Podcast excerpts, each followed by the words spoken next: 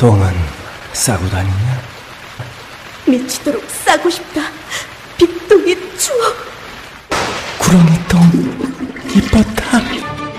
하루에 두 번씩은 꼭 간 것 같아요. 속이 굉장히 편해진 것 같아요. 휴지에도 하나도 안 깔끔하게 끝나더라고요. 그만 넣고 싶은데도 이제 계속 나오더라고요. 눈 뜨니까 바로 화장실 가고 싶더라고요. 양은 정말 많았어요. 감당이 안 되더라고요. 너무 많아가지고. 검색창에 미궁 대장사랑.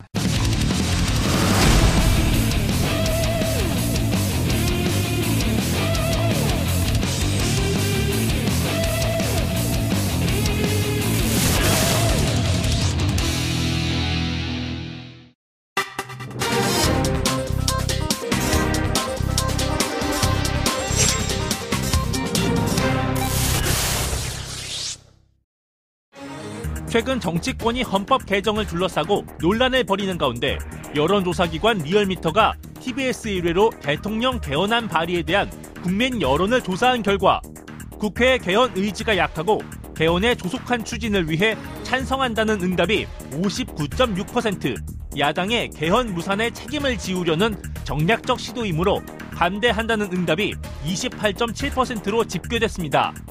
10명 중 6명에 이르는 대다수의 국민은 문재인 대통령의 개헌안 발의를 찬성하는 것으로 조사됐습니다. 한편 문재인 대통령의 3월 3주차 국정수행 평가를 집계한 결과 긍정 69.3%, 부정 26.4%를 기록하며 2주째 70% 선에 근접하는 보합세를 보였습니다. 지방 선거가 가까워지면서 진보층과 중도층이 결집하고 보수층이 상당폭 이탈한 가운데 이명박 전 대통령의 구속영장 청구와 대통령 개헌안 발의 내용을 둘러싼 여야 대립이 격화된 것에 따른 것으로 보입니다. 각종 이슈에 대한 여론 동향을 분석하는 시간, 두 전문가와 함께 지금부터 자세한 이야기 나눠봅니다. 이슈파이터 두 번째 주제 시작하겠습니다. TBS 1회로 여론조사 전문기관 리얼미터가 국정 지지율과 주요 현안에 대한 여론조사 결과를 알려드리는 시간인데요. 함께 하실 두 분 소개하겠습니다. 박시영 윈지코리아 컨설팅 부대표 자리하셨습니다. 어서 오십시오. 네, 반갑습니다. 박시영입니다. 네. 어, 헤어 어, 짧게 좀 쳤습니다. 두발 정리. 지붕개량. 지붕 개량. 아, 맞아. 지붕 개량. 예. 이택수 리얼미터 대표님 자리하셨습니다. 어서 오십시오. 네, 안녕하세요. 예. 아, 지붕 개량 네. 얘기하고 싶어가지고. 인사하기 먼저 전에. 치고 나왔습니다. 바- 먼저 치고 네. 나오시는. 예. 잘 지내셨죠, 두 분? 네. 네. 지난주에 예, 안 네. 나오셨어요. 네, 우리 예. 권순정 실장이. 그러니까요. 네, 예. 더 잘하지 않나요? 땜빵 전문이라고. 네, 그 개헌안 발의 때문에 국회가 굉장히 소란스러운데 국민들은 어, 국회가 저렇게 하는 이유를 잘 모르겠다. 좀 이런 반응인데 네. 어쨌든 개헌안 대통령 개헌안 발의에 대한 국민 여론 조사 결과 나왔죠? 네, TBS 1회로 어, 저희가 3월 26일 발의될 대통령 어, 개헌안 발의에 대해서 어, 의견을 물어봤습니다. 어, 찬성 의견이 한 60%가량으로 나타났는데요. 59.6%가 어, 316 대통령 개헌안 발의에 예, 찬성한다 이렇게 나타났고요. 네. 반대한다는 의견은 28.7%로 나타났습니다. 어, 대략 한 두 배가량 음, 가까이 찬성이 높았는데 네. 예, 지정당별로 어, 확연히 입장이 달랐는데요. 어, 민주당 지지층과 네. 뭐 정의당 지지층은 열에 8명 가량이 찬성을 했고요. 네. 어, 민주당 지지층은 이제 열에 9명 정도 되겠네요. 90.9%. 어. 그다음에 정의당이 81.3%가 찬성을 했고 네. 민평당 지지층도 80.1%가 찬성을 했습니다. 반면에 자유한국당 지지층은 반대가 82.6% 분명하게 다른 입장을 나타냈고요. 바른 미래당 역시 64.2%가 네. 반대를 했습니다. 그리고 무당파층도 반대가 아, 한 두 배가량 높았는데요. 26.5 대 44.7. 네. 그러니까 이 무당파층에 보수 정당 지지층이 조금 숨어 있다라고 봐야 될 것 같습니다. 음. 아, 반면에 이제 이념 성향별로는 보수층을 제외하고는 아, 진보, 중도층 모두 네. 아, 찬성 의견이 예, 압도적으로 높았는데요. 네. 진보층은 84.7% 찬성, 그다음에 중도층은 63.6% 찬성, 반면에 보수층은 63.7%가 반대한 것으로 나타났고 연령대별로는 2, 3, 4, 50대 모두 찬성이 높았고요. 아, 60대 이상만 찬반이 팽팽했는데 네. 찬성 39.9%, 반대 41.5%로 뭐 한 2% 포인트 아, 반대가 높긴 했습니다만 네. 60대 이상도 어, 이번 음, 개헌안에 대해서는 아주 부정적이진 않다 이렇게 음. 결과가 나왔습니다. 근데 큰 틀에서 보면 그 개헌안 내용, 네. 내용에 대해서는 대체로 반대는 아닌 것 같아요. 내용- 과정, 네. 네. 제가 볼 때는 네. 내용을 만약에 한, 한 20가지 정도 되지 않습니까? 네. 큰 골자가, 네, 뭐 예를 네. 들면 국민 소환제, 예, 국민 발안제, 예, 그 다음에 이제 경제 민주화 조항의 상생을 추가하는 것, 그렇죠. 그 다음에 이제 토지공개념 토지공 개념, 뭐 예. 지방 분권 강화. 4년 연임제, 뭐 이런 네. 등등 쟁점화되는 거를 만약에 네, 각각의 이슈에 대해서 국민들 찬반을 물었으면 네. 제가 볼 때는 각각 이슈에 대해서는 거의 75, 80% 정도가 찬성이 높았을 겁니다. 예, 네. 그러니까 지금 아직은 이거는 이제 뭐냐면 전체적인 인상이거든요. 그렇죠. 이게 야당이 인상. 어, 인상에 대해서 야당 네. 쪽에서 좀 반대가 심하니까 네. 이걸 정쟁화되고 있기 때문에 네. 그런 어떤 어, 인식 속에서 6대 3, 60대 30 이런 구조가 좀 나온 것 같고요. 음. 그러니까 저는 참 이게 개헌 이슈를 네. 이제 31년 만에 바꾸는 건데 그러면 네. 이제 앞으로의 최소한 뭐 10년 또 혹은 뭐 20년, 30년 네, 이렇게 내다보고 하는 헌법 개정인데 이것을 정쟁의 도구로 삼는 것 자체가 되게 불편하더라고요. 그 내용을 보고 판단을 해야 되는데 네. 이것을 정치적 유불리에 따라서 보는 거 아닌가라는 생각이 좀 드는데 역시 그 결과가 좀 나오는 것 같아요. 근데 젊은 층들이 대체로 찬성하고 역시 이것도 노년층들이 좀 반대하고 이런 성향을 나타낸 거네요. 그죠? 그렇습니다. 어, 50대도 이제 54.8 대 30.5 찬성이 네. 더 높았고요. 네. 40대도 가장 높았습니다. 75.4 대 14.5로 네. 어, 아, 40대가, 40대가 제일 높네요. 가장 예. 높았고요. 어, 대통령 그 입장에서는 네. 사실 뭐 이제 뭐 연임을 할 수 있는 입장도 아니고 네. 사실 어, 선거에 큰 어, 뭐 영향을 받는 그런 입장도 아닙니다. 그러다 보니까 이제 어, 국가 발전을 위해서 좀 개헌에 대한 진정성을 갖고 논의하는 입장인 반면에 각 개별 정당은 또 다르죠. 지방선거를 지금 얼마 어, 아, 남지 않은 상황에서 음. 정략적으로 이제 볼 수밖에 없는데요. 일단 한국당이 가장 음, 전면에 나서서 지금 반대를 하고 있고 야사당이 모여서 어, 이 논의를 해보자라는 얘기고요. 네. 근데 이제 또 야사당 중에서 정의당은 또 입장이 또 다릅니다. 음. 어, 5당이 다 모여서 민주당까지 모여서 논의를 해보자는 입장이고 네. 또 어, 바른미래당 같은 경우는 한국당과 계를 같이 하지만 네. 또 바, 바른미래당도 어, 조금씩 입장이 다르기 때문에 예, 그래서 어, 이 부분은 이제 문재인 대통령 지지율이 뭐 대략 요즘 70% 나오는데 네. 그보다는 어, 조금 낮은 네. 한 60% 가량. 그러니까 음. 아, 문재인 대통령 지지층에서도 일부는 어, 이 이슈와 관련해서 좀 선거를 앞두고 있기 때문에 네, 네, 좀 네. 조심스러운 접근을 하는 유권자들도 계시는 것 같은데요. 네. 일단 어, 한국당에서 지금 극명하게 반대를 하고 있어서 음. 어, 그런 부분이 보수층 60대 이상에 좀 영향을 미치고 있는 것 같습니다. 네. 저는 뭐 그 문제에 대해서 이제 한국당이 사회주의 개헌이다 예. 이렇게 뭐 선거용 개헌, 사회주의 네, 개헌 이렇게 네. 이제 들고 나왔는데 네. 어쨌든 저 5.18 민주화운동, 부마항쟁, 60 민주항쟁 예. 뭐 이런 부분들이 헌법 전문에 또 포함돼 있고 네. 어 나아가 이제 토지 공개념 이 네. 부분을 이제 그 제기를 했는데 네. 사실 토지 공개념 관련해서 음. 얼마 전부터 엊그제부터 좀 카톡에서 난리가 났습니다. 네. 그래서 이제 특정 세력들이 이게 국유 아니냐 네. 음. 이런 식으로 호도하면서 사실은 예, 허위 사실을 그러니까. 많이 유포하고 있거든요. 가짜 뉴스. 이게 가짜 뉴스가 예. 생산되고 있죠. 음. 이러다 보니까 이게 이제 이념 대결 음. 비슷하게 맞아요. 어, 이념 딱지를 좀 붙이는데 아. 자유한국당이 좀 어, 역할을 하고 있지 않나 음. 이런 생각이 좀 들고요. 실제로 저는 이렇게 봅니다. 그러니까 장, 재작년 연말부터 이 개헌에 대한 어떤 욕구가 분출이 되면서 네. 국회에서 다뤘는데 거의 15개월 동안 사실은 다 소진을 했어요. 네. 뚜렷한 합의문을 산출하지 못하고 그럼 대통령이 왜 이 시점에서 이 개헌을 들고 나왔을까 음. 국민들 되게 궁금해하실 것 같은데요. 에, 대통령 스타일을 좀 볼 필요가 있습니다. 대통령 같은 경우는 굉장히 원칙을 좀 중시하는 입장입니다. 네. 과거에 당 대표 시절에서도 혁신안 관련해서 끊임없이 그 다른 사람들이 흔들 때도 물러섬 없이 자기 원칙들을 좀 고수했었거든요. 그런 게 이제 대통령 음, 스타일인데 문재인 대통령의 어떤 정치 스타일인데 본인이 어 대선 때 공약을 했고 또 다른 음, 대선 후보들도 공이 다 공약을 했기 때문에 이건 국민과 약속을 지켜야 한다는 측면이 하나 있고 두 번째는 어 개헌을 반드시 해야 하는데 이 국회를 뭔가 개헌의 논의의 장으로 끌어들이려면 어, 대통령 개헌안을 뭔가 던져야만이 국회가 그 촉매제 역할로서 국회가 뭔가 논의를 시작하지 않을까. 네. 그런 어떤 심정이 담겨 있지 않나 저는 그렇게 음. 보고 이게 사실 지방선거에서 꼭 어, 대통령한테 유리한가. 음, 저는 그런 어떤 정략적 계산은 좀 음, 없지 않았나 네. 이번에 왜냐하면 이게 이제 지방 분권 강화라는 측면에서는 이- 일부 지방에 있어서는 집권 네. 여당 후보들이 좀 유리할 수는 있습니다. 이게 네. 이제 캠페인 한 달 동안 전개하게 돼 있기 때문에 유리할 수는 있지만 대통령 개헌안이 부결이 되면 정치적으로 타격도 있거든요. 음. 그래서 그거는 이해관계를 따, 따지기 어려운 음, 상황이라고 저는 봅니다. 청와대에서도 충분히 그 부분은 예상했을 거라고 보고 음. 그래서 이 부분은 적어도 대통령의 어떤 그 원칙적인 어떤 스타일, 예, 그 측면에 네. 음. 좀 포커스를 맞춰야 하는 거 아닌가 그렇게 생각이 듭니다. 제가 취재를 했어요, 어제 음. 사실은. 음. 청와대 관계자, 핵심 관계자 취재를 했는데, 그 지방선거, 선거용이라고 하면 개헌 안 해도 된다는 거예요. 그렇죠. 왜냐하면 그 지금 외교안보 이슈로 4월, 5월 막 한반도가 그야말로 그렇죠. 네. 빅 이벤트가 예정이 돼 있는데 굳이 개헌까지 꺼내지 않더라도 이미 대통령 지지율 굉장히 높고 네. 이것만 갖고도 충분히 선, 선거할 수 있다.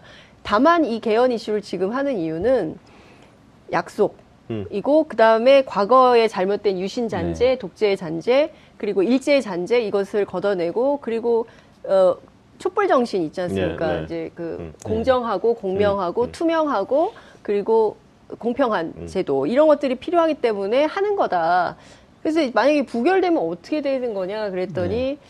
그 다음에는 아마 어 임기 안에 개헌에 대한 얘기는 대통령 아마 안 하실 거다 이런 얘기를 네. 하더라고요. 그 얘기를 했지만 네. 실제로 이제 대통령 쪽에서 나온 얘기는 뭔 얘기를 하나 덧붙였냐면 국회가 만약에 네. 대통령 26일 날 이제 발의를 해서 네, 국회가 협의해서 뭐 수정 제안을 합의를 한다면 네. 대통령 안 철회하겠다. 철회하겠다. 국회 안으로 음. 의결하면 되는 거 아닙니까? 그러니까 그 얘기가 나와요. 네. 싱크로율 한 90에서 한 100% 사이로 해서 대통령 안하고 거의 똑같게 해서 네. 어, 국회 안으로 대통령안은 철회하고 네. 그 국회 안으로 해서 어, 통과시키는 방안 뭐 이런 네. 얘기가 나오죠. 그러니까 4월 28일까지가 국회가 네.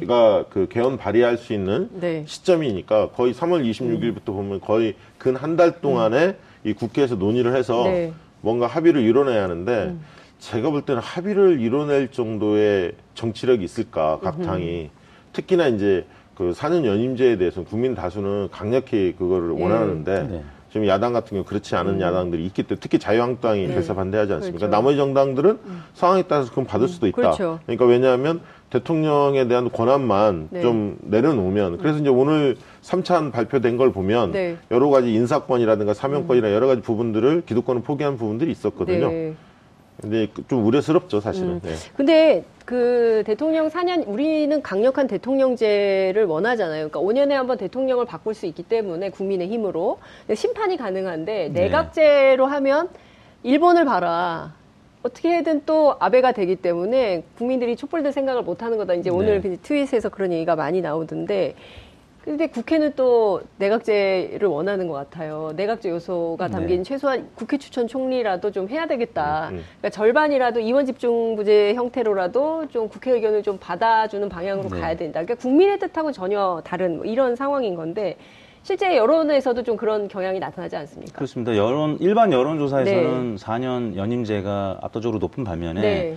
어, 의원들을 대상으로 한 조사에서는 네. 의원 내각제가 일반 어, 국민 음, 여론조사보다 훨씬 높게 나타나거든요. 아, 의원 대상 여론. 네, 의원 내각제는 사실 한 자릿수로 굉장히 낮게 나타나는데 네. 어, 의원들 대상으로 조사했을 때는 두 자릿수 이상으로 나오거든요. 어. 뭐 그런 면에서는 분명히 온도 차가 있는 것이고 네. 오늘 이제 조국 수석에서 3차안이 발표가 됐는데 네. 예, 여론조사는 어제 이루어졌습니다. 2차안이 음. 발표된 이후에 네. 그러니까 첫째 날은 전문하고 기본권이 발표가 됐고 네. 둘째 날은 지방분권하고 어, 토지공개념. 근데 네. 이제 둘째 날 발표된 것과 관련해서 아까 박정구 대표님 말씀하셨던 여러 가지 카카오톡에 에, 그 가짜 뉴스들이 많이 네. 에, 퍼졌기 때문에 네. 그래서 어, 실제 기대했던 것보다는 찬성 아. 여론이 60%에 살짝 못 미치는 것으로 나왔는데 오늘 3차안이 발표된 다음에 만약에 조사를 한다면 네. 음. 조금 더 긍정적인 평가는 높아질 수 있다고 봅니다. 왜냐하면 대통령 본인에 대한 네. 음. 여러 가지 권한을 내려놓는 인사권 또 사명권 또 이 선거 연령을 또 낮추는 네.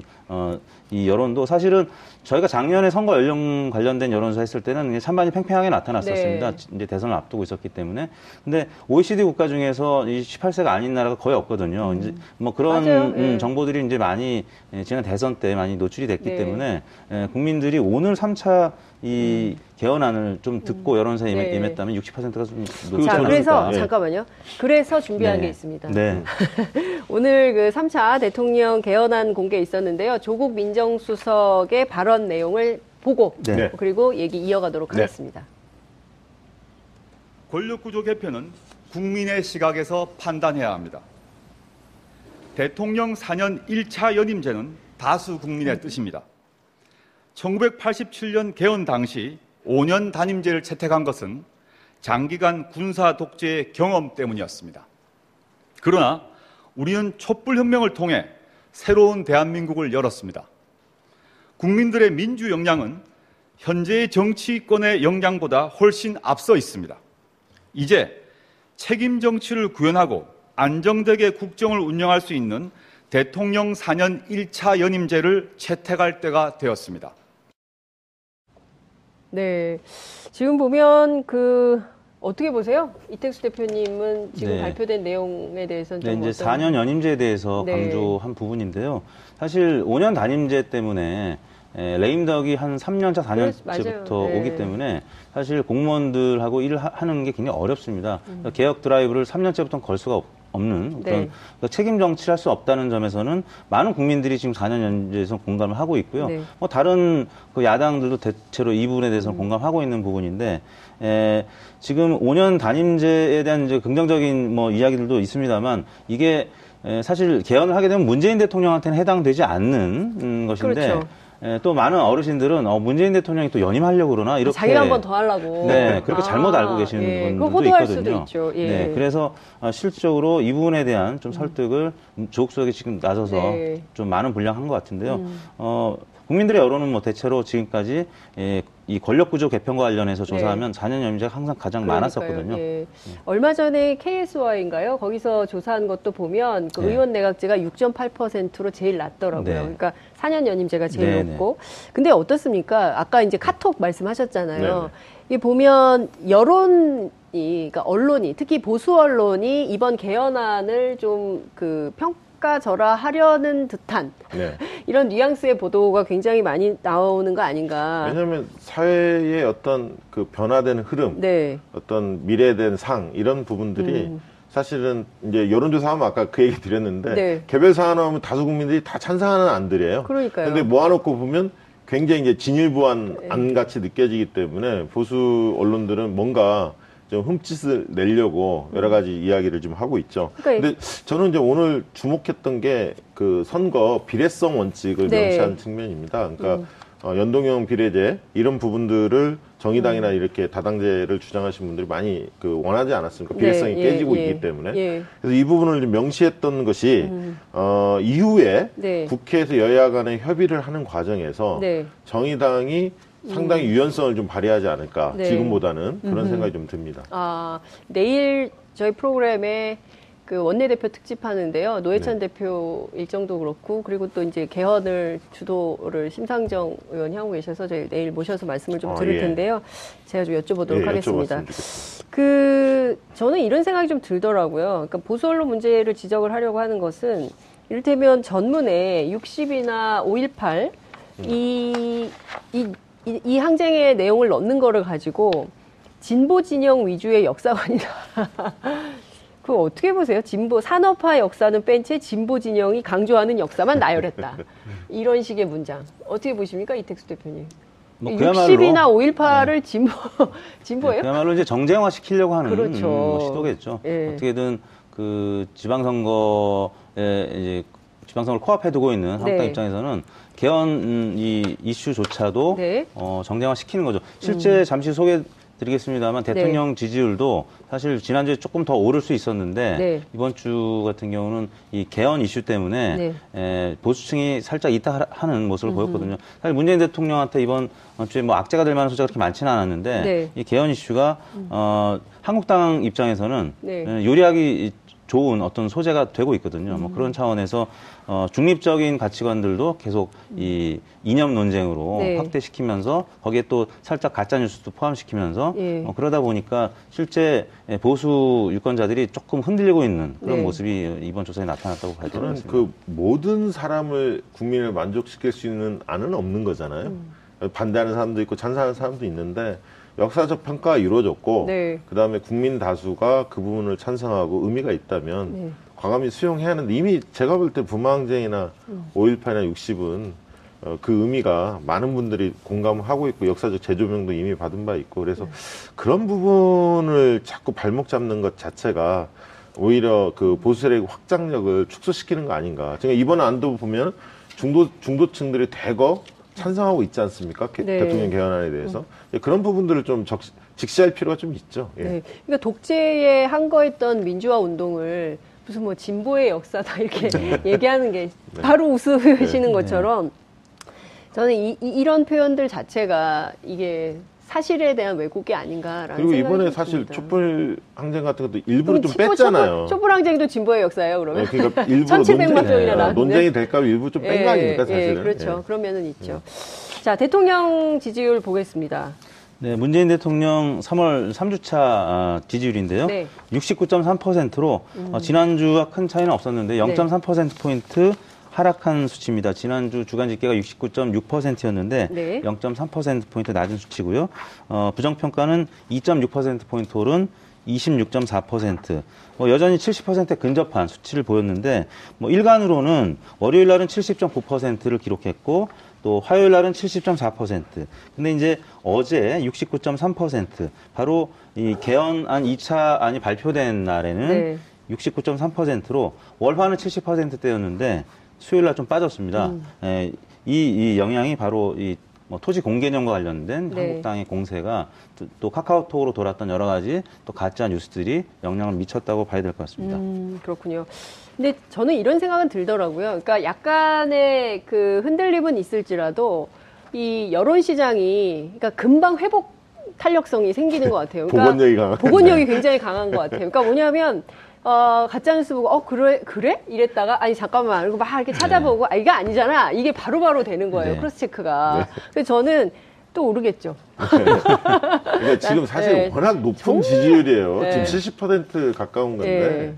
그래서 워낙 높기 때문에 추가 상승이라는 게 시- 말처럼 그렇게 쉬운 건 아닙니다. 그러니까 음. 뭔가 정말 메가 이슈가 만약에 북미 정상회담의 성과를 네. 통해서 뭐 종전 선언이라든가 뭐 획기적으로 네. 비핵화, 북미 수교 막 이런 어마어마한 사건이 있으면 또 뭐 80%까지 올라가겠지만 네. 지금 70% 수준이 어마어마하게 때- 높은 수치이기 때문에 네. 상승하기 쉽진 않고 다만 이런 건 있습니다. 지방선거에 다가오면 다가올수록 지방선거가 다가오면 다가올수록 네. 진영 간의 보수 진보 진영 간의 어, 결집 현상이 분명히 있거든요. 음. 네. 그러다 보니까 뒤에 이제 나중에 이태수 대표께서 언급하시겠습니다만 정당 지지도도 민주당과 자유한국당이 같이 동시에 오르는 이런 결집 현상이 나타나게 돼 있습니다. 음. 네. 그렇기 때문에 대통령에 대한 부정평가도 일정 부분 존재할 거다.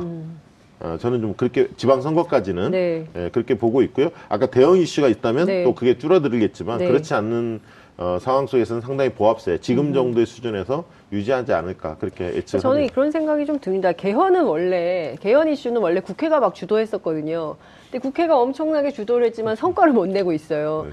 그러니까 숙제를 계속 못 하는 거죠, 학생이. 그러니까 숙제를 계속 못 하니까 아유 그러면 대신 누가 해준 거예요. 근데 대신 하는 건 또 싫어.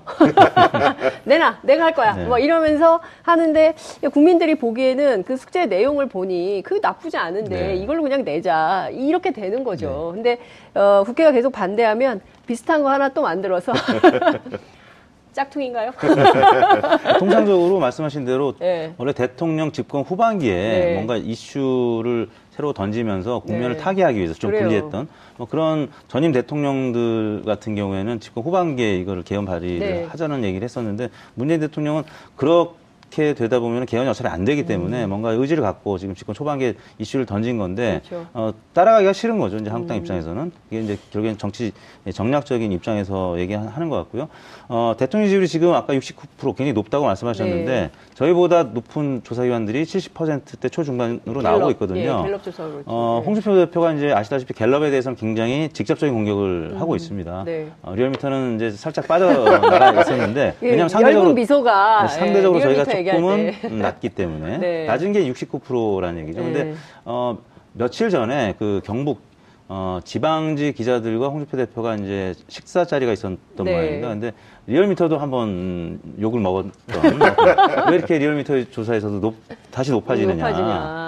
어, 리얼미터 마음에 안 든다 뭐 이런 식으로 홍준표 대표한테 영상 편지 띄우실래요? 이제 30초 드리겠습니다. 그러다가 홍준표 대표가 여론조사 기관 하나 차리시는 거 아닙니까? 뭐 그럴 수도 있을 것 같다는 생각이 좀 듭니다. 정당 지지율 좀 볼게요. 네, 정당 지지율도 민주당이 강세를 나타냈습니다. 2% 높아진 53.8%를 기록했고요. 지난주보다 또 올랐네요. 네, 예. 2주 연속 지금 상승세를 보이고 있습니다. 한국당 이 21.1%로 음. 어, 지난주 대비 2.5%포인트 올랐습니다. 한국당도 뭐 좋은 지금 상황이 됐고요. 반면에 바른미래당이 이후에 가장 낮은 수치 5.9%를 기록해서요. 1.1%포인트 빠졌습니다. 정의당도 4.5%로 0.2%포인트 빠진 약세. 민주평화당도 2.7% 어, 횡보했는데 여전히 약세를 나타내고 있습니다. 결국에는 이 개헌 이슈와 관련해서 네. 한국당 민주당이 이 지금 양강 구도를 형성해가는 과정 그리고 한국당이 지금 내적으로는 굉장히 이 소란스럽습니다. 홍대 비용, 네. 친홍대 비용이 어, 굉장히 지금 어, 싸우고 있는데 원래 선거가 이제 임박하면서 네. 공천에서 떨어진 어, 정치인들이 네. 음. 당연히 주류들을 공격하게 돼 있습니다. 그래서 지금 홍준표 대표로부터 지금 그 낙선을 못- 못 받은 음. 지금 전략 공천을 한 지금 단체장 그 후보들도 있고요. 뭐 네. 그러다 보니까 홍준표 대표를 이제 비판하는 목소리들이 내부적으로 많이 나타나고 있는데 굉장히 아무튼 시끄럽습니다. 근데 시끄러운 과정도 지금 보도가 되고 있기 때문에 음. 그렇죠. 한국당은 상대적으로 지금 어, 조명을 받고 있는 거고 반면에 바른 미래당은 좀 조용합니다. 안철수 전 대표의 이제 서울시 출마 가능성도 음. 네. 보도가 되고 인재 영입위원장 어, 되고 나서 어, 그런 보도가 조금은 나오고 있는데 음. 여전히 민주당과 한국당 그 양당이 네. 이슈를 주도해가는 뭐 그런 상황이기 때문에 지금 양강 아, 구도가 지금 조금씩 더 고착화된 것이 양강 아닌가. 구도라고 하기에는 지금 더블 더블 스코어로 어, 근데 이제 한국당이 20%를 지금 넘어선 것은 의미가 네. 있습니다. 음. 어, 그리고 아까 그 이슈에서도 28.7%가 개헌에 반대했는데. 에, 이게 이제 한국당하고 바른미래당 지지를 합친 것보다 살짝 높은 혹은 뭐 음. 이제 비슷한 수준이긴 한데요. 지금 감춰진 야권 표심이 있습니다. 아까 아. 무당파층에서 개헌 반대 여론이 40%로 네네네. 나타난 거 보면은 지금 한국당이라고 응답을 못하는 유권자들이 지금 아직도 많이 있거든요. 아. 근데 무당 파층이 가 있는데 무당 파층을 어, 분석을 해보면 네. 이런 개헌 이슈에 있어서 반대 목소리를 내고 있다는 음. 얘기죠. 그래서 지금 보수 표심을 합치면 30%는 됩니다. 음. 30%는 된다고 봐야 되고 선거에 임박하면 더 오를 수가 있고. 네. 그런데 이제 민주당 같은 경우 50%지만 지금 약간의 거품이 있다고 봐야 되는 것이고요. 음. 그건 45% 정도로 봐야 되는데 물론 지, 지금 야당이 분열이 돼 있기 때문에 네. 지금 상태에서는 홍준표 대표하고 네. 안철수 유, 유승민 대표가 이 단일화 연대 논의하기는 쉽지는 않을 것 같아요. 그러니까요. 서로 예. 지금 뭐 굉장히 어떻게 보면 치킨 게임을 하고 있는 네. 것이기 때문에 얼마 전에 김동철 대표 출연하셨는데 절대 그런 일은 없다라고 네. 주장을 하면서 어, 문재인 대통령의 지지율을 안개 비유해서 네. 굉장히 비판을 많이 그랬죠. 받았는데요. 아직 시간이 있으니까 네. 지금 이제 사실 지방선거가 분위기가 하나도 안 떴거든요. 그렇죠. 사실은. 지금은 사실은 뭐 예. 외교안보가 예, 이슈고요. 뭐 이슈가 실제로 이제 그런 얘기를 합니다. 후보자들이 이제 길거리에서 명함을 유권자들한테 나눠주면 이 네. 반응들이 있지 예, 않습니까? 예, 예. 근데 아직은 뜨뜻미지근하다는 거예요. 예. 젊은층들도 민주당 후보들도 예. 명함 주면 과거에는 화이팅 막 이렇게 나왔는데 아. 지금은 그냥 무덤덤하게 아직은 예, 예. 그런 상황이기 때문에 좀 누구세요? 뭐 이런 거 아니에요? 네, 다만 이제 그런 게 이제 민주당으로 좀 고민되는 대목이 음. 20, 30대의 투표 열기가 좀 낮아질까봐 아. 그런 걱정들을 좀 하고 있죠. 말씀하신 대로 이게 이제 여론조사하고 실제 투표하고는 약간 음, 괴리가 있을 수 있는 게 연령별 투표율 문제거든요. 네. 그래서 아무래도 이제 고연령층들이 투표율이 높았고 최근에 이제 사전 투표율제가 음. 어, 투표제가 도입되면서 젊은층도 굉장히 투표율가 뜨거워졌습니다만 네.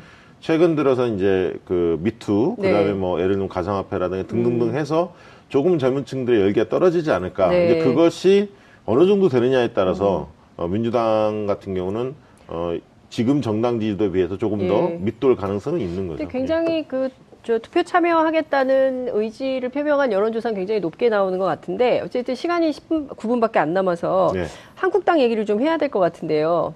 그, 홍준표 대표 연탄가스, 바퀴벌레, 뭐 종종 사용하는 페이스북 단어들 있지 않습니까? 그, 강북 차춘 언론을 얘기를 했어요. 네. 그랬더니 중진들이 나서서 뭐라 그러냐면 서울시장 출마 홍준표 대표더러 하라고 네. 막 그래서 진짜 친홍 비홍 간의 네. 그 갈등이 격화하고 있다 이- 네. 이렇게 보여지는데요. 어떻습니까? 그 내부에서 그 얘기도 있다면서 아예 지방선거 망해라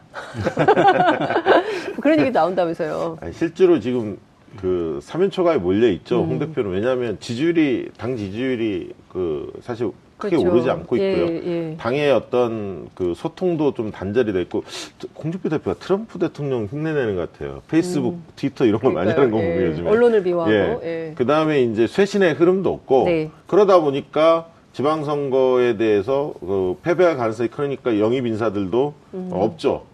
문을 두드리지 않으니까 후보 기근 현상도 이어지고 있고요. 그리고 이제 거침없는 언변들이 여전히 이어지고 있고 그래서 사실 그 자유한국당이 위기를 타개하려면 네. 수단은 딱 하나다. 뭐냐? 선대 체제로 빨리 넘어가고 선대위원장을 괜찮은 사람 영임하는 거다. 홍 대표가 이선을 물러나고 이렇게 얘기하는데 음. 네. 홍 대표가 그걸 받을지 모르겠어요. 지금 추세로 보면 오히려 어 전당대회를 빨리 땡기자. 지방선거 끝난 다음에. 음. 네. 그래서 본인이 한번 다시 나갈 의지를 지금 피력하고 있거든요. 그래서 네? 그, 대표 만약에 한 번, 한다고요? 한번 또 한다면 만약에 잡으면 네. 총선 다음 총선의 공천권을 홍 대표가 틀어질 수가 있거든요. 그래서 예. 반홍, 비홍 세력들한테 사실 굉장히 공개적으로 지금 경고장을 날리는 겁니다. 어. 그래서 좀 이게 어떻게 흘릴지를 지켜봐야겠는데 저는 이제 이런 생각을 합니다. 지금 남경필이나 이런 분들이 네. 이제 공천장을 받았어요. 어제부로. 네. 그렇기 때문에 이제부터는 좀 차별화하는 목소리를 내야 본인들의 그 득표에 도움이 되기 때문에 홍 대표에 대- 대해서 비판할 것들을 이제는 좀 하지 않을까 네. 그런 생각이 좀 듭니다. 대표님은 어떻게 보세요? 사실 이제 국회의원들 입장을 생각해 보면 네. 이번 지방선거가 조금 잘 안 돼야 장사가 잘 안 돼야 자기 장사가 잘 될 수 있거든요. 한국당 얘기입니다. 네. 어, 홍준표 대표 체제가 좀 어, 실패로 끝나야지 뭔가 이제 뭐 개선을 이루고자 하는 노력들이 예, 있을 예, 것이고 예. 그러면 총선 때는 이제 뭔가 이 반발심 때문에 보수층이 다시 결집할 수 있거든요. 음. 그래서 이제 에, 그 경선의 분위기를 보면은 어, 광역단체장이나 기초단체장의 경우에 경선이 거의 뭐 이루어지지 않고 전략공천이나 단수공천이 굉장히 많습니다. 그만큼 지원자가 없다는 얘기고요. 네. 국회의원들 입장에서는 그나마 기초의원들, 음. 기초의원들은 이제 자기 조직들을 관리해야 되니까 거기에는 조금 열심을 내는 반면에 네. 예, 뭐 광역단체장, 기초단체장은 장사가 안 돼도 음. 어, 오히려 다음 총선 때, 내 네. 선거 때는 유리할 수 있다라고 음. 이제 보는 것이기 때문에 아, 이번에 좀 실패하길 바라는 국회의원들이 많이 있을 겁니다. 그런 네. 어, 모습이 지금 어, 여실히 드러나고 있는 음. 것이고 그래서 연탄가스 발언까지 나온 것 같습니다. 근데 그 뭐 반성문을 냈잖아요. 이를테면 이제 새로운 보수를 하겠다, 뭐 혁신을 혁신 정책으로 국민 앞에 거듭나겠다. 어, 보수의 괴멸 상태고 이 보수의 괴멸 상태의 책임은 우리에게 있다. 나에게 있다가 아니라 우리에게 있다. 누구의 말입니까? 아, 이거 홍준표 대표 아, 얘기죠. 예, 예. 예. 그래서 그 뭔가 좀 새롭게 그 혁신위원회를 통해서 새로운 출범을 예고하고 있기는 한데 어떨까요? 아니, 여론 국- 시장에 제대로 먹힐까요? 이, 아니, 이런 뭐 움직임에 동의가 될까요? 아니 국민들이 봤을 때는 네. 김성태 원내대표 들어설 때도 약간 네. 일말의 기대를 한 사람들이 있지 않았습니까? 뭔가 좀 새로워질 거다. 그런데 지켜보니까 인터뷰를 좀 했으면 좋겠어요. 일단 어. 자유한국당은 국회의원들이 인터뷰를 좀 하셔야 되는데 너무 인터뷰 안 하세요. 예, 섭외하기가 그래서- 너무 어려워요. 예. 지금 상황으로서는 상당히 절망적이다고 보여지고요. 그다음에 어, 잘 안 되는 집안이 이렇게 바람 잘 날 없지 않습니까? 딱 그 짝이 아닌가 그렇게 생각이 듭니다. 바람 잘 날이 없다. 네. 이태, 이태, 이택수 대표님은 어떻게 보세요? 그렇죠. 지금 한국당은 어 그나마 이제 5월 하순에 바른 음, 미래당이랑 어, 수도권 중심으로 네. 좀 물밑 연대가 있지 않을까라고 기대했던 것마저도 지금 점점 가능성이 어려워지는 쪽으로 가고 있는 네. 것 같습니다. 그래서 어, 대통령실은 또 계속 올라가고 있고 네. 또 4월, 5월 달 어, 남북 또 북미 정상회담이 음. 있기 때문에 예, 보수 유권자들이 아, 이번 지방선거는 어렵다라고 보는 분들이 네. 음. 또 점차 늘어나고 있는 것 같습니다. 뭐 그런 차원에서는 한국당 어, 경선 자체가 지금 굉장히 차가운 것은 네, 분명하고요. 어, 근데 이제 오늘 그 개헌안 중에 선거 연령 하한이 네, 있었는데 네. 한국당이 아까 오, 오면서 뉴스를 보니까 이것도 받았어요. 한, 아, 18세 선거 연령 하향 제시하겠다. 어. 이렇게 얘기해서 근데 이제 더 내리는 거 실제- 아니에요? 실제 이제 17세 이렇게? 예, 18세가 만약에 포함이 되면은 네. 대략 선거 유권자가 한 5, 60만 명 늘어나거든요. 네. 그러면은 실제 뭐 대선 기준으로 했을 때 네. 한1% 포인트는 왔다 갔다 할 수 있어요. 그러니까 그게 어, 작아 보이지만 또 작지 않을 수가 있거든요. 네. 굉장히 1대1 구도가 첨예한 지역구에서는 음. 그 1%포인트로 당락이 갈릴 수도 있기 어. 때문에 그 60만 명이라는 게 에, 실제 15대 16대 대선에서는 뭐 57만, 뭐 30몇만으로 이 판이 갈렸었거든요. 당선자가 갈렸었기 네, 때문에. 네, 네. 그래서 근데 이걸 의외로 한국당 혁신위에서 오늘 네. 어, 이 얘기를 또 똑같이 받아들이는 쪽으로 해서 조금은 저는- 어떤 네. 셈법인지 궁금해요. 저는 그 셈법을 네. 이렇게 읽는데 어차피 개헌안 안 된다. 아. 그러면 명분 있는 거 몇 가지 좋은 걸 받자. 그게 우리 이미지에도 좋다. 아. 그런 전략이 아닐까 싶고요. 그 저는 꼼수 아닙니까? 뭐 그렇게까지 표현하고 싶지는 않지만 아마 네. 그런 전략이 아닐까 싶고 예. 두 번째로는 최근에 이제 자유한국당이 굉장히 긴장한다는 대목이 느- 읽혀지는 네. 대목이 뭐냐면 울산에 김기현 현 시장 네. 자유한국당 소속입니다. 그 동생이 비리 의혹으로 네, 지금 네. 경찰에 조사를 맞아요. 받고 있거든요. 그래서 이 문제를 가지고 굉장히 지금 자유한국당 지도부 홍준표 대표도 오늘 강하게 이야기를 음. 네. 했는데 사실 이제 울산이 대구 경북에 이어서 울산 정도가 자유한국당이 유리한 해볼 그나마. 해볼 만한 네. 지역인데 만약 울산이 에, 예를 들면 깨지게 되면 자유한국당이 어려워지면 네. 이 사실은 TK로 고립되는 양상입니다. 음. PK 전체가 네. 어, 민주당이 유리해질 가능성이 크기 때문에 자유한국당은 긴장할 수밖에 없고 예.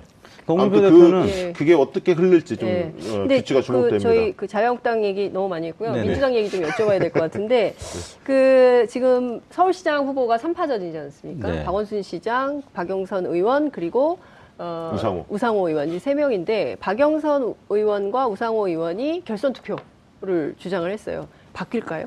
아, 저는 이렇게 생각합니다. 일단은 지금 당규상 보면 네. 세 분 다 컷오프는 통과될 거예요. 그럼 네. 일 1차 경선에 세 분이 이제 경선을 치를 텐데 어, 1차 경선으로 끝낼지, 네. 음. 2차 경선으로 어, 갈지에 대해서는 사실 2차 경선을 당규에 규정을 해놨는데 네. 2차 경선이 꼭 결선 투표다 이런 규정은 없어요. 음. 근데 결선 투표 조항은 최고의 의결 사항이거든요. 그런데 제가 볼 때는 흥행을 노린다면 결선 투표를 해야 하는 거고 네. 흥 오히려 잡음이 커질 것 같다. 이게 음. 경선이 길어지고 네. 또 이- 이 흔히 말하는 2, 3위권이 뭉쳐서 이 1위를 공격하기 시작하면 흠집이 커질 것 같다라고 생각한다면 안 받을 가능성도 큽니다. 왜냐하면 박원순 시장 측은 반대했어요. 반대하죠. 예. 예, 강력히 반대하죠. 음. 왜냐하면 전국을 그렇게 한다면 모를까? 네. 왜 서울만 유독 그렇게 그렇게 해야. 하느냐? 어떻게- 이렇게 나서고 있죠. 예. 어, 그냥 여론조사 지표상으로 짧게. 봤을 때는 박원순 시장이 어차피 네. 대권을 꿈꾼다면 받아들여도 무방할 것 같은데 네. 그만큼 굉장히 위협적으로 느끼는 것이 아닌가 싶습니다. 네. 어찌됐든 흥행을 위해서라면 한번 도입을 해볼 필요가 네. 있고 전국적으로 뭐 네. 개헌안 에도 네. 결선 투표가 들어가 있기 때문에 네, 한번 그- 해볼 그 만한 동의합니다. 이 영역이 아닌가 이런 생각이 좀 듭니다. 오늘 말씀은 여기까지 듣겠습니다. 고맙습니다. 네, 감사합니다. 3월 22일 목요일 장윤선의 이슈파이터 여기서 마무리하겠습니다. 시청해주신 여러분 대단히 감사합니다. 저는 내일 다시 찾아뵙겠습니다. 고맙습니다.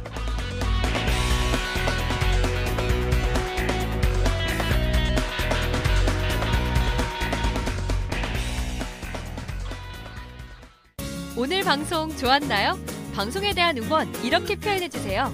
다운로드하기, 댓글 달기, 구독하기, 하트 주기. 더 좋은 방송을 위해 응원해 주세요. 다운로드하기, 댓글 달기, 구독하기, 하트 주기. 기억하셨죠?